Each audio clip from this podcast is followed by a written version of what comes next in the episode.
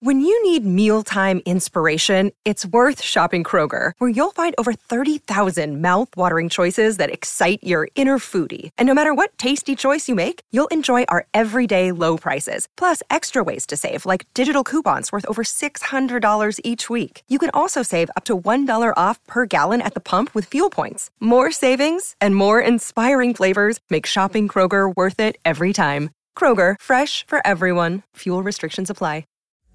And that's when I fell in love with entrepreneurship because it's just it's the great equalizer. Your business doesn't care whether you have five dollars or 5,000 or five hundred thousand dollars in the bank. Your business doesn't care your age, your race, your ethnicity, your gender.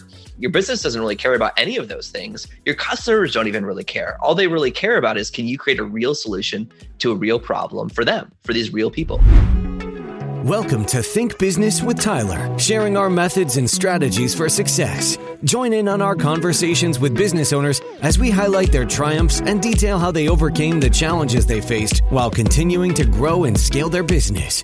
It's time to think life, think success, and think business with your host, Tyler Martin. Hey everyone, today's guest is John Meese. John is what we like to call a serial entrepreneur. He's the CEO of CoWork, co founder of Notable, and a host of Thrive School podcast. And if that's not enough, he's also a best selling author. He has a lot of hands on experience in entrepreneurship and scaling a business. John likes to point out relationships yield better results in business. So every business is actually a platform for solving real life problems for real people. John is very passionate about entrepreneurship and believes it's a unique way to serve humanity and add value to the world. Since business owners often get stuck, John's goal is to help them survive and thrive. In this episode, we chat about the bootstrapping process and how John was able to build three businesses from scratch, why most entrepreneurs quit, and how to avoid a business failure. The unique power of entrepreneurship and its role in serving humanity. And last but not least, why relationships lead to better business results. John truly has a unique ability to bring out the passion in others. This episode will make you feel more inspired and motivated. Thanks as always for listening. Hey, John, thanks so much for being on the Think Business with Tyler podcast show. How are you doing today? I'm doing so well, Tyler. Thank you so much for having me here. It is my joy to be here.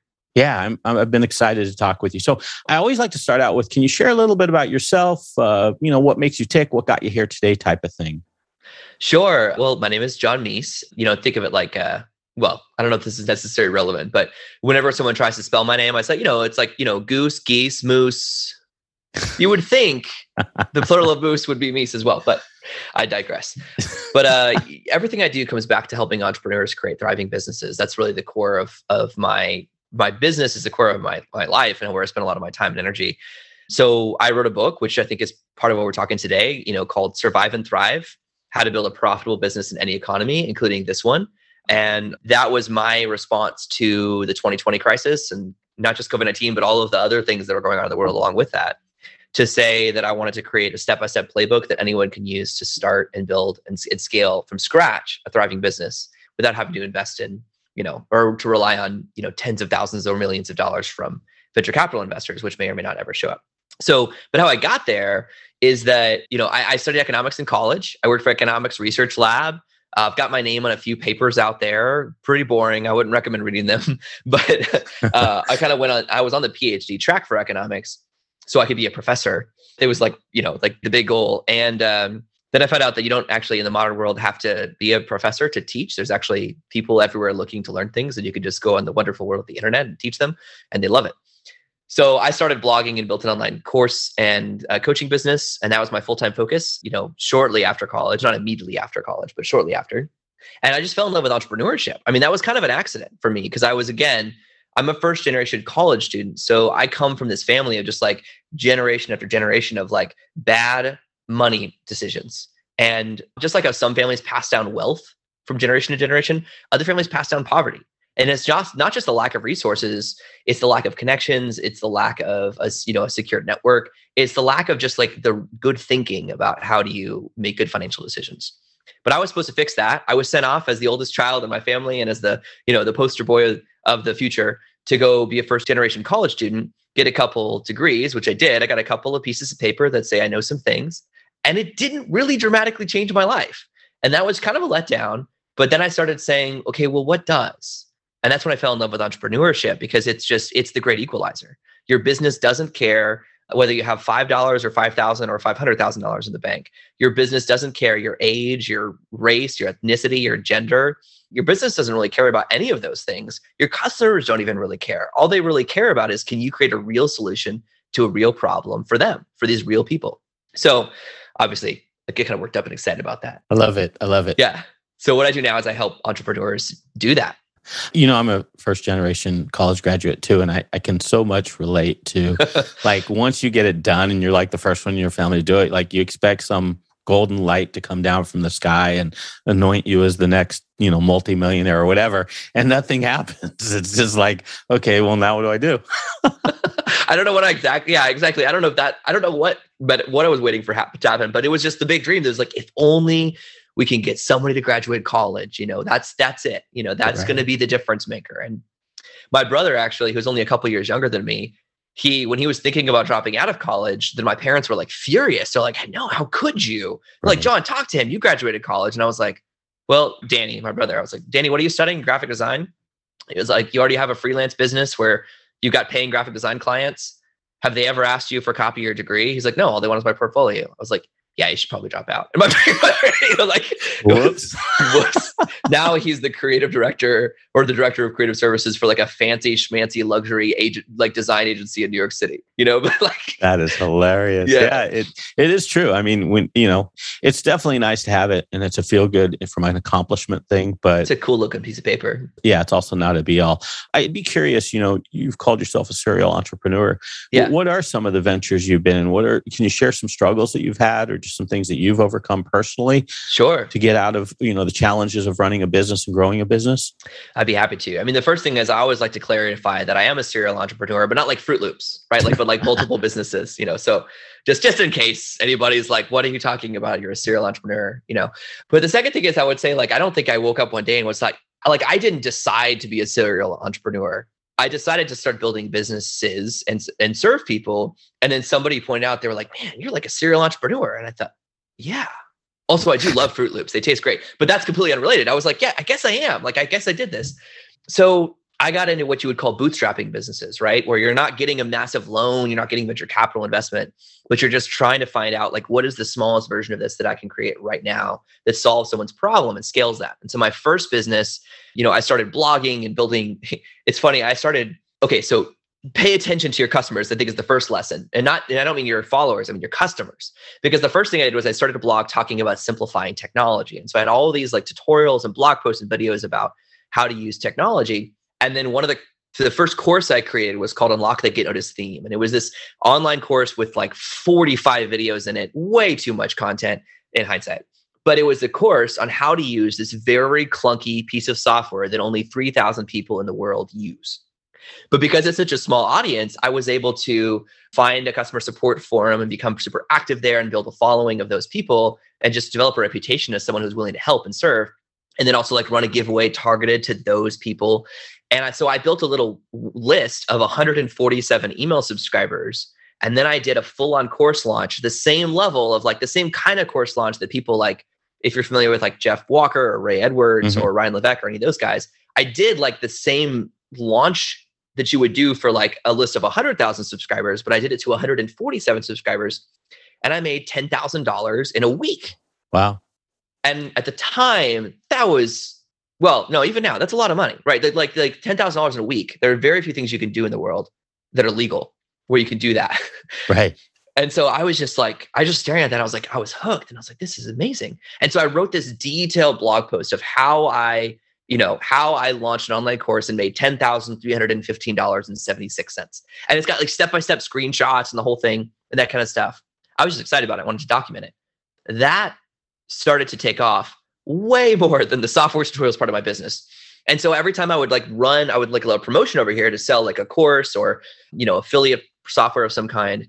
Then I would document what I was doing. And that stuff took off way more. And so I started shifting to saying, okay, well, I help people create online businesses. Like I just that's what I'm that's what people actually want. That's what people are asking me for more of. And so that became my focus. Well, then a mentor of mine who had learned a lot from, Michael Hyatt, he reached out and saw what I was doing and said, Hey, we need someone to run a multi million dollar division of our company called Platform University, which is all about teaching people how to build online businesses. Could you do that? And I said, Yes. And so I did that for three years, ran that membership site, scaled it, and then we sold it. I mean, this was also behind the scenes, the strategy from the beginning was that Michael wanted to get out of that business, but he didn't want to abandon it. So we optimized it, systemized it, and then sold it to Pete Vargas, another in, online influencer. And so I helped manage that whole process, which was incredibly educational, just in terms of jumping from my little like ten thousand dollar a week business to managing a you know one point five million dollar budget. You know, like so that was that was a jump, but I learned a lot along the way, and I got to literally every week was doing live video coaching. And so over those three years, was able to work with thousands of bloggers, podcasters, YouTubers, consultants, speakers, and authors, and just pick up some patterns of what was working and not working. I was able to teach that in Platform University, but then I was also able to take that and say, you know what? I, I, think there needs to be a next level for like, I love how big the creator space is becoming of online people. Like, well, Tyler, like you and I, we both have podcasts, right? So, like on my podcast, Thrive School, I interview authors about their book and about entrepreneurship, and it's it's valuable. But the reality is like the internet world is kind of over here in one side like and there's like the in real life world of like chambers of commerces and like small business associations and they feel like they're in different decades. And so that really frustrated me. And so i launched cowork inc which is my core company now. And so this is where i focus all my energy really. And cowork inc you know it's an entrepreneur support organization where we help entrepreneurs create thriving businesses. We have a co-working space. I'm in it right now you know about to sign the lease on a second location. So our plan is to have these embassies of entrepreneurship, which yes, they're a co-working space, but when you walk in the door, you can't miss this giant sign that says entrepreneurs welcome. That from the from the minute you walk in, we're just putting a, a flag in the sand and saying like this is this is where we are. This is what we're here to do. And so in our community now, we've developed a reputation where we have training classes on how to start a business, how to scale a business. Last year, that meant how to pivot a business. And so marrying a lot of kind of like what the online information marketers kind of have, have done really well and say like, okay, but how can we take that and create physical footprints for that? And so that's what I'm really excited about right now. That's also why I wrote this book because I wanted to be able to have like a, an intro, like if you do nothing else, read this book, Survive and Thrive, and you can start, and it's, it's in the subtitle, How to Build a Profitable Business in Any Economy, including this one. Yeah, I love that. You know, one thing you mentioned when you started out, you talked about bootstrapping. Yeah. I love that term and I love the meaning of the term. I think it gets lost a lot of times when people start businesses. They oftentimes, you know, expensive website, mm-hmm. a lot of advertising. They're doing all these crazy things that they're outlaying a lot of cash or trying to, maybe in some cases it's credit, and they're not really bootstrapping. And I think bootstrapping, and I'm wondering if you agree with this, bootstrapping kind of forces you to figure it out. Do you agree with that? Oh, holy, 100%. My first business, I saved up some money and I put $500 in a business checking account. And I mm-hmm. was like, okay, now what are you going to do? And already I had like a subscription to a couple pieces of software, right? Like I was using ConvertKit to run my email list. I still use right. that. And that was, you know, $29 a month. And I was like, you know, and my domain's like $15 a year. You can do the math pretty quickly. And you're like, that money will run out. and so I started, you had to get creative. So I looked at ConvertKit and I said, okay, I'm paying $29 a month for this software. And actually, as my email list grows, it gets more expensive. But how can I make it pay for itself? And so I became an affiliate for ConvertKit, and they have a very generous 30% a month affiliate program where if you get someone to sign up as a customer, you get 30% of whatever they pay for as long as they're a customer. So I didn't just like post a link on Twitter. I created a free three part video course on like email marketing 101 using ConvertKit. And every video promoted ConvertKit.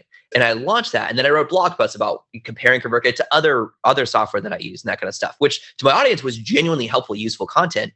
And I knew that if I got three customers that paid for my ConvertKit account for life, I got a lot more than three customers. I became one of the top 10 ConvertKit affiliates right, right away. And then, I mean, they've paid me over a thousand dollars a month for five years now. So, I mean, that's nice, you know? Yeah. Because uh, it's recurring. So like, I haven't actually, I'm, they would like me to do more promotions right now. I'm sure. I mean, this, I guess this counts. Maybe I'm promoting them. They're great software, but I haven't really run a promotion for ConvertKit since like in four years but I make over a thousand dollars a month because I set that up in the front end of saying getting creative, like you said, of saying like, what can I do with the resources I have? So that's just one example. But you're right. Bootstrapping is all about saying, okay, how can I look at my customers as my investors?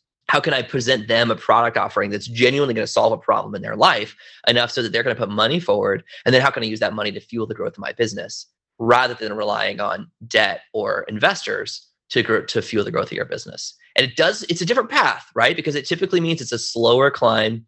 It can be a little more, you have to be patient and you have to get creative. But also, I think it's a better use of funds and money. I mean, so many venture capital companies are notorious for just like just burning through money without any real progress to show. There were some things in your book that really spoke to me, and I'd love to just kind of dig in and, and just get in your mind a little bit. One of the things you said there is no shortage of opportunity today. There is a shortage of execution. Mm-hmm. I'd be curious what you mean by that. I mean, there's some of it's intuitive, but I'd sure. just dig in a little deeper what you mean. Yeah. And maybe that once upon a time you lived in a small town and you looked around and you thought, you know what? There's no blacksmith shop here. I should open a blacksmith shop. And therefore you did that. And then you found the opportunity. And then that was the key to your success was you became the blacksmith shop owner in your town, right? There may have been a point in time where opportunity really mattered. But the reality is today, there are millions of opportunities left and right. There's opportunities to go into existing businesses and help them streamline processes and scale and save money so they can pay you money for that. There's opportunities to go out and just, I mean, entrepreneurs solve problems for a profit. That's what we do. So look around, everywhere you see a problem, that's an opportunity. So I always caution entrepreneurs I'm working with to say, like, don't try to look for the genius idea or the genius opportunity that's going to be the difference maker. Look for something that you can sustain over a long period of time. Because, and I love this, my friend Curtis Morley, who wrote, who's also an author, he wrote the book The Entrepreneur's Paradox. He talks about this about how many of us know the stat that 50, over 50% of businesses fail within the first years, the first five years that they're in business. But he makes the point that small businesses don't actually fail, entrepreneurs quit. That's really what happens. And I love that because it's true.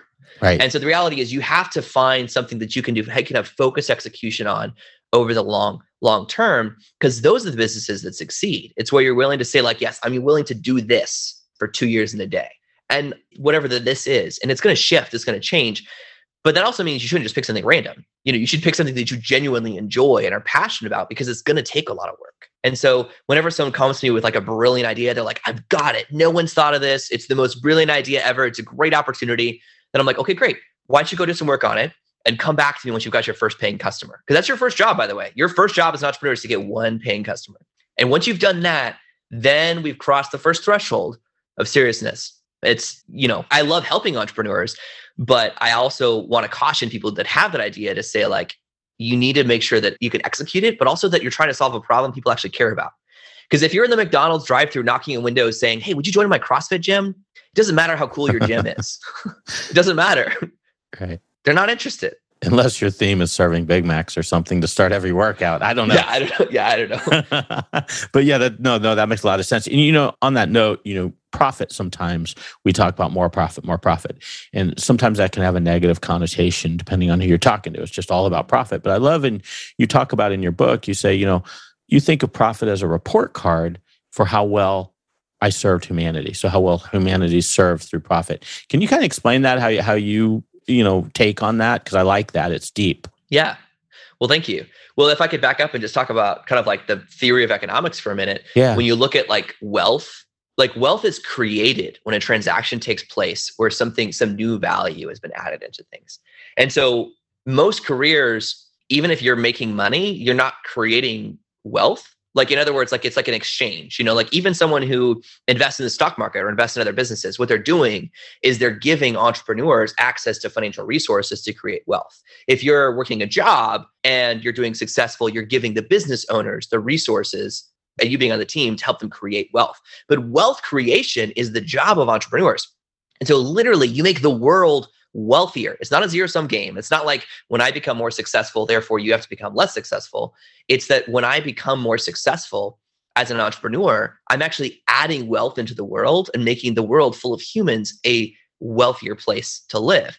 And so, because of that, and because of the fact that that wealth comes from creating value by solving problems, by creating real solutions to real problems for real people, then I always look at profit as the ultimate scorecard of how well I've served humanity because business is serving humanity when it's done right. It's servant. I mean, entrepreneurship is, is servanthood. I mean, that's like like when it's done well and it's done right, that's what entrepreneurship is. But you still need a scorecard because they're because nonprofits are also serving, but they're also out on the streets with coffers asking for money all day, every day. And so the difference is that entrepreneurship, you can create a self perpetuating organization that can pay for itself. But the reason why profit is that ultimate scorecard is because it profit is actually the, you know, it's a combination of what I, I like to think of it as a combination of three different factors in one. One of them is your effectiveness. If you are not effective as an organization, you're not going to generate revenue, right? So you could say it's a measure of revenue, it's sure, but revenue is actually just an indicator of your effectiveness. How effective are you at solving a problem and getting people to know you can solve that problem? But profit is also a measure of your efficiency or your efficacy, if you want to use a fancy word. it's a measure of your efficacy because, no, I guess efficacy is actually effectiveness. So I'm distracting you now. Sorry. I'll, I'll put aside the fancy words. Efficiency is about how well you manage the resources to pull off that. So you could say, yeah, this is your expenses, right? But it's your time, it's your energy, it's it's it's how much energy, time, and money does it take you to actually produce the solution? That's the efficacy sorry, the efficiency component. Oh man. All right. I just got out of traffic court. You'll just have to forgive me. I'm like, there's a courthouse literally is out my window. I'm staring at it. So that will that will kill your brain. So you yeah, are full you're fully excused for uh some some, you. some brain gaps there. yeah. But the third is enjoyability. And and people are like, what? Where does that show up on a P&L? Where on a profit and loss statement do you see enjoyability? Right. Enjoyability is that third factor that affects whether or not you can sustain your work over the long term the average business does not turn a profit for the first year and a half. Now, that's a long time. If you read my book, I'm not going to ask you to wait an hour and a half to turn profit. I'm going to help you do it sooner. But still, can you do whatever you're doing for a year and a half without pay? Like, do you enjoy it that much? Do you care about it that much? Because that's going to affect your long term profit as a company. So that's why I look I love profit as a squarecard for how well I've served humanity it also takes away a lot of the guilt about profit. Exactly. You're like, yeah. man, I got to go back and serve more. Yeah, I love it. That's I think what why it really spoke to me because yeah. sometimes we are a little bit conditioned to when we talk about profit mm-hmm. that you know we're supposed to feel guilty about wanting more profit, more profit. And I like that there's a little bit of a, an angle tweak there of hey, you're helping people, and the more profit you're making, that means you're helping humanity as a whole. Yeah, and you can help people in other industries, but nothing I mean, entrepreneurship is so unique. Nothing creates value like entrepreneurship. Yeah, so Even true. look at like nonprofits, government organizations. Government organizations, they rely on entrepreneurs to create wealth so they can take some of it to then do other things with that money that then they can claim credit for, but they couldn't have done it without the wealth from the entrepreneur. Right.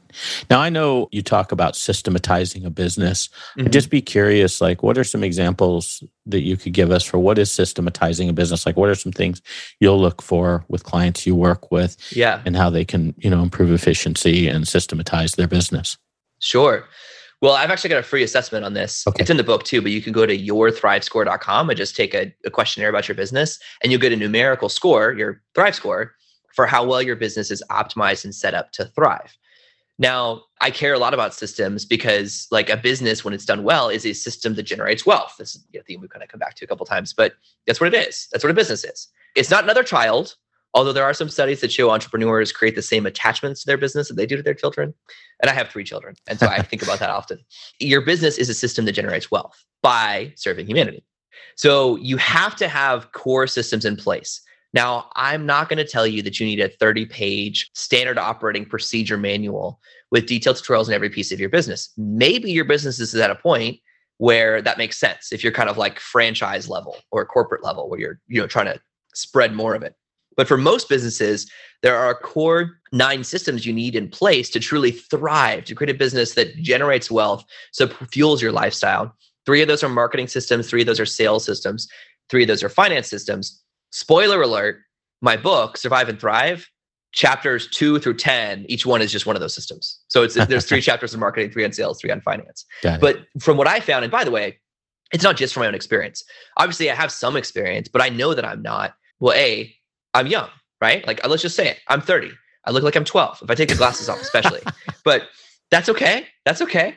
I started working early, but that's not the point when I wrote this book, I wrote the first draft and I thought, you know, that's pretty good. I, I feel good about that as far as this is a plan that's going to help people.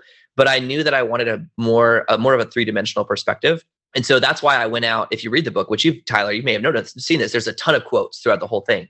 That's actually what I really liked about it. You yeah. used a lot of, I don't know if social proof is the right word, but you had a lot of authority figures that you were quoting and bringing into the discussion that I thought was really cool.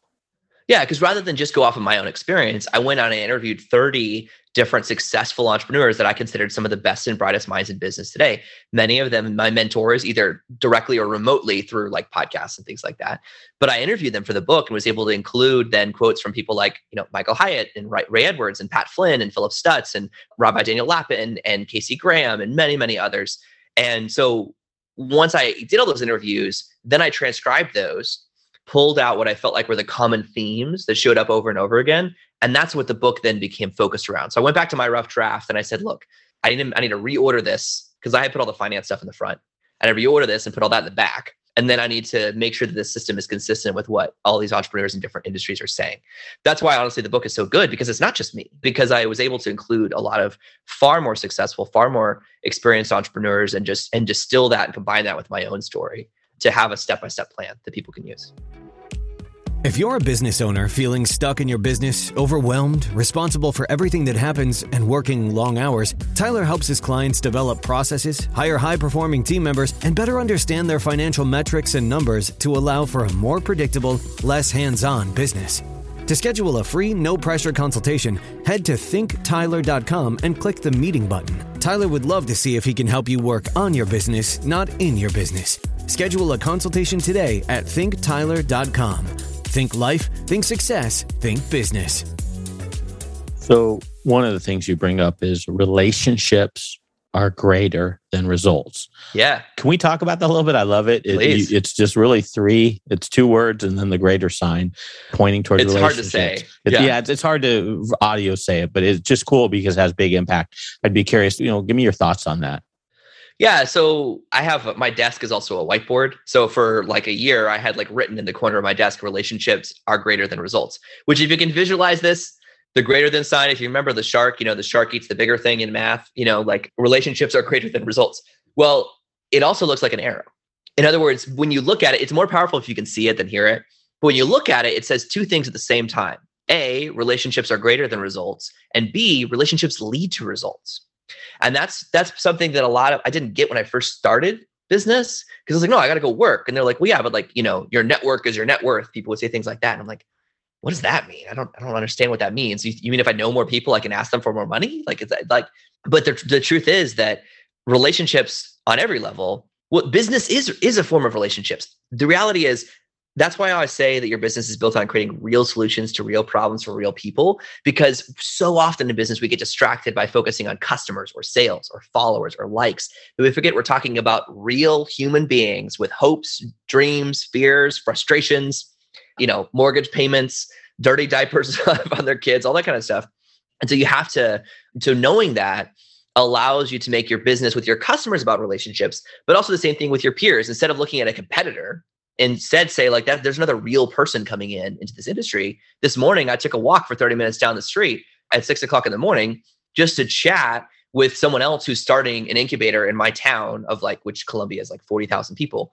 I started an entrepreneur center in my town. I thought that was it was small for that. And then somebody else comes in and starting an incubator. And the, like the instinct would at first is to be like okay this is a really small town. Are we sure we really need both of these things? But instead it's like no let's let's take a walk and let's talk about how we can serve each other because we're allies in, in the bigger scheme of things but here's one of the things I love from a humanitarian perspective. Transactions are what glue us together. It's the the fact that we need each other is why we have community. If you think about the friendships that you've had over the years that have just fallen off and you don't really know why, you're like, well, they never did anything to offend me. It's just you never you you stopped having use for each other. And that's not a utilitarian thing. That's like literally like society is built on like, I need you, you need me. So it's like either you're watching my kids or I'm shopping for I'm buying coffee at your coffee shop or we work together or like those are the relationships where i mean the relationship is built on this this back and forth of just of give and take and give and take. And so when you have a friendship that exists solely based on like yeah dude let's go grab a movie or let's grab a drink or something after a while you don't need each other. And so you you just naturally drift apart. And so business is just a, a combination of all those transactions in a you know in one hub of what forms the basis of our relationships as human beings. So yes relationships lead to results and they're greater than results Yeah, I love it. It's, it's a great quote or a great, great slogan to go by. I am curious, no conversation would be complete without talking about cash flow. sure How does a business adapt to positive cash flow over time? I know you talk about it in the book. Yeah. I'd love to get your thoughts on that. Well, I think the first thing in my experience is that a lot of business owners just aren't calculating it. They're, it's not a factor. Like they may be familiar with you as a business owner listening to this, maybe like, okay, I've looked at a, a profit and loss statement. I know, I, I also looked at my bank statements, right? Like I know how much money's in the bank. But the question is for each individual transaction with your customers, are you cash flow positive or cash flow negative? Or somewhere in the middle? It's spectrum. You know, cash flow positive would be that they pay you up front and then you spend all of your time and energy creating the product or service and delivering it afterwards. Because then you get them, it's cash flow positive because you get the money first and then you do the thing. Cash flow negative is where like you do all of the work and effort and then hope they pay you. But then even if they do pay you, even if you make a profit, you had to spend everything before that. I was talking to, I mean, and this comes out in little ways. Like I was talking to a friend of mine that owns a Chick fil A, and he was saying that actually, no, so well, I have a couple friends who own, lots of friends who own restaurants, but I'm forgetting it's a different friend, Paul Marino, who owns a, mm-hmm. a pizza shop. And he was explaining that even with the labor, you would think that he was saying, he's saying that he is actually cash flow positive because he doesn't pay his employees every day. He pays them every two weeks. And so he can sell all the pizza, you know, and then pay them. But the first thing is just to get aware of kind of where your business is at and then try to shift that. But if you can't, so some industries, it's very, very difficult to become totally cash flow positive. Like in that example, my friend Paul still has to, you know, pay for all of this inventory, you know, and the facility and all the equipment, and that kind of stuff. But then that's what working capital is. Working capital, which is, you know, this term used for like money you keep in the bank. But what it really is, is working capital is a requirement of a cash flow negative business. Because if you're cash flow positive, you don't need working capital, right? You might need an emergency fund. But if you're cash flow positive, then every time someone pays you a transaction, uh, you can use that money to fund the operations and still have profit left over. So, I mean, that's that's like the, the you know obviously the, the super condensed version of that. But that's the last subject I cover in the book because it's for a lot of entrepreneurs, it's the first one. They're like, what? Huh? You know and i did not learn that in economics class just in case you're wondering. That's a different department but but it's important. So i got another one for you. So yeah. you were writing this book. It was during covid or during the period of a lot of crazy stuff was happening. Yes. What's your opinion is i know we're not in a post covid world yet although a lot of things at least in my world have gone kind of back to normal. Traffic's really heavy. People are everywhere. But obviously we're having another variant going around. Yes. What's your take on how things are playing out? Like, uh, are you shocked by it seems like businesses are now at least a lot of them in certain industries are prospering does it surprise you is it did you expect it to recover like this i'd just be curious because as mm-hmm. you were mm-hmm. writing the book you know you were talking about in, in fact the book ends including this one referring to the you know our economic state last year what, what are your thoughts around that yeah well the first thing i'll say is i put how to build the subtitle like as you just alluded to yeah. does say how to build a profitable business in any economy including this one that's a little bit tongue in cheek, but it's my thought is process is that like this book is not really specific to COVID. Got it. It's it, these are actually timeless principles. But five years from now or 20 years from now, you see this in the shelf and someone thinks, wait a minute, how to build a profitable business in any economy? Well, surely not, because there's always a crisis, right? It's I mean, what, there, there's always a crisis. And she's like, well, surely not. And then it says, including this one. I guess I'm kind of hoping that, that someone's like, man, it says including this one. So I guess we got, I guess I got to buy it, you know? So there's a little bit of a tongue in cheek there, but love it. Yeah, but I mean, I, I, the reality is, look, business is built on solving problems, right? Entrepreneurship is about solving problems for a profit. So even in a crisis like this one we've been through in the last year and a half, the question is like, well, are there more problems or less problems than there were before? and so then whether or not businesses do well, which is not the same thing as saying like, quote, the economy, which is an oversimplification that economists guilty as my degree would say. I'm at least I'm at least guilty by association economists would say like the economy, but like let's just say businesses for the sake of this conversation, which then affect jobs, which then affect you know wealth and savings and all that kind of stuff. Whether or not they succeed in time of crisis really depends on whether or not they're willing to adapt their business model to solve problems. That was the reason why a lot of businesses failed or a lot of specifically like housing and construction businesses failed in 2008 and still haven't come back honestly. That's why we have a housing crisis in the us today is that many of the businesses that went out of business in 2008 never came back. And the ones that did got gun shy and so now they only build like really expensive homes instead of they're not instead of like lots of cheap ones. But uh in 2001 you know and before that actually like with the dot-com bubble like the companies that did well were the companies that that adapted you know and that to solving problems to solving whatever the problem was that current people have now. I'm glad that the economy on a, on a whole looks healthier than many people expected, including myself a year and a half ago. But actually, under the surface, I'm not as convinced because there are so many companies who are fil- this is why the great resignation is such a is the biggest problem right now yeah because for the last year and a half while businesses were figuring out how to pivot and do well and profit uh, many of them were working their employees to the bone in really unhealthy dynamics that caused them to say you know what i don't need this And so I think that, you know, there's there's a shadow side to that for sure. But you know, but I just read literally this morning I read that there was an assessment done of many of the employees who've been quitting their jobs during this quote great resignation. And 33% of them left because they want to start a new business. And so that is good news because that adds more wealth to the world. Yeah, it definitely, you know, I interview people uh, on behalf of clients often, and I'm just amazed at how many people that I talk with. They're like, "Hey, I'm leaving my job because I want to work remote, or I want I have a little side gig going on, or whatever." It's really amazing, and it is. There's something here. I, I wonder if it'll have legs. Like, I'm curious if, you know, five years from now, this will still be in existence, or if things will kind of pop back and people get kind of they'll shake out and go back into the workforce just like it used to be, or this is kind of like the new way of doing things. We only we're all time travelers. We just only go one direction forward. I don't think we're going back. you know, I don't think yeah, we're I think yeah. we're only going forward. Now, what things from the past do we take with us? That's still to be determined. Yeah. But yeah. I think the idea that to be productive, you have to be glued to someone else's desk for eight to 10 hours a day without any freedom, I don't think that one's coming back, at least not mainstream. Um, and that was actually still a new idea in the mid 1900s. I mean, keep in mind, like, quote, the office, even during the Industrial Revolution, the office was like part of the manufacturing facility. So you've got people on the ground making the shoes or making the carpets or making the rope or whatever it was. And then you've got the office where there's a few people there doing like the office type stuff. But then companies became so huge that you now have entire skyscrapers full of people just doing office jobs who've never seen the production facility. And that's that's new. That's actually still i mean that's a new concept. That's less than 100 years old. So the idea that we would say you know what? Maybe that was a little too far. You know i, I don't think that seems crazy to me when you think about the big picture yeah well well i sure love talking with you i feel like i could talk with you all day thank you i'm curious is there something you can an actionable tip you can give us whether it be for our our business life or our personal life that we can apply today? Anything you got off the top of your mind? Yeah, I love this. So here's one get to know and become really familiar with Abraham Maslow's hierarchy of marketing. Now, he calls it the theory of human motivation. Lots of people call it the hierarchy of needs. I call it the hierarchy of marketing. But the reason why that's important is because this is a, a very simple framework. It's literally like a five level pyramid of understanding how people work. And if you can get clarity on where your business or where your product fits in that, it's going to simplify your entire sales process, how you write about it, how you talk about it, how you sell it. And so like just just to refresh, if you're thinking, wait, we covered this back in like, I don't know, psychology 101 in high school.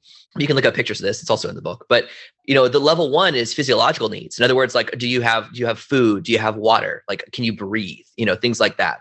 And so basically the way it works is that people can only think about things higher up in the pyramid once they've checked the box on those things lower in the pyramid. So if you've got food and water and shelter, which we're talking in a podcast, we've got that. So you're listening to this podcast, you probably have some level of physiological needs met. The next one are your safety needs. Do you have a roof over your head? Do you have an emergency fund? Do you have a reliable source of income?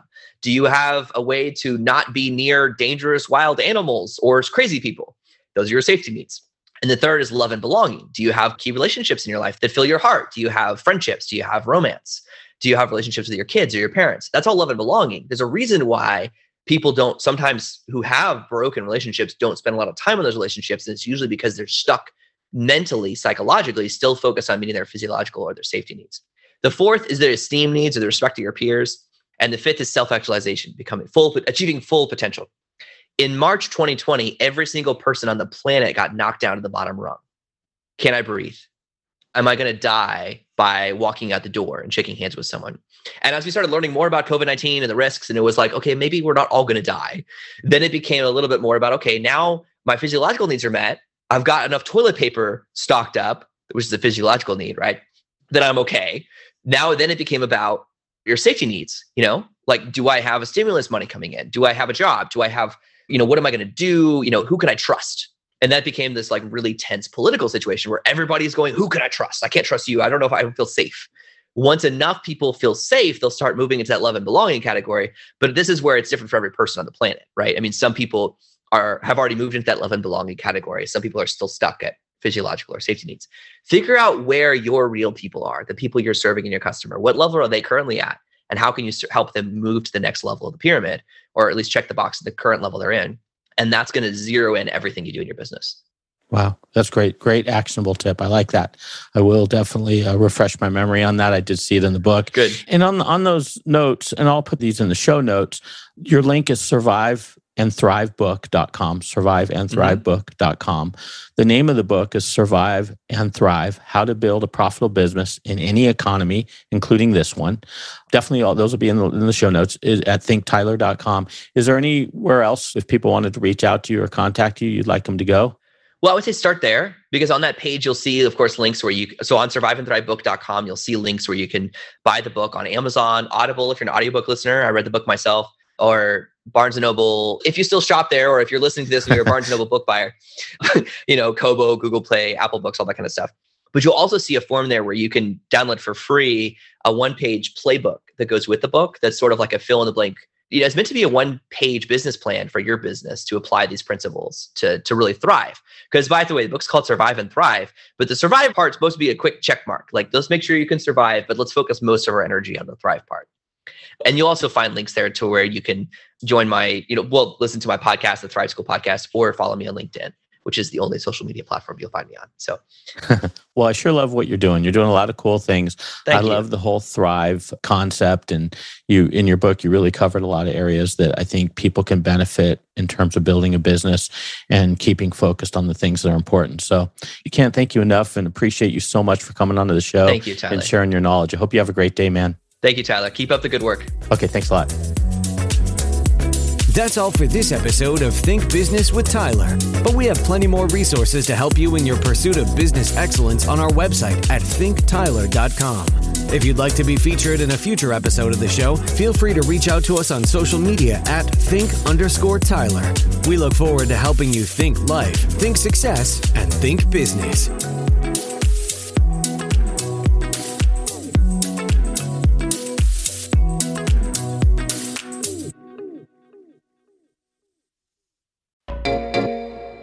There, fabulous souls. I'm Stephanie Baklaan. And I'm Eden Alpert. And we're the hosts of the brand new podcast, Unapologetically Fab. Get ready to join us on an amazing and real journey as we dive into life after 40 and own it. We're all about changing the narrative, leaning into who you are and living a life by your own design. Join us as we embrace life unapologetically and redefine success. This is Unapologetically Fab, an Electricast production. See you there. Electricast.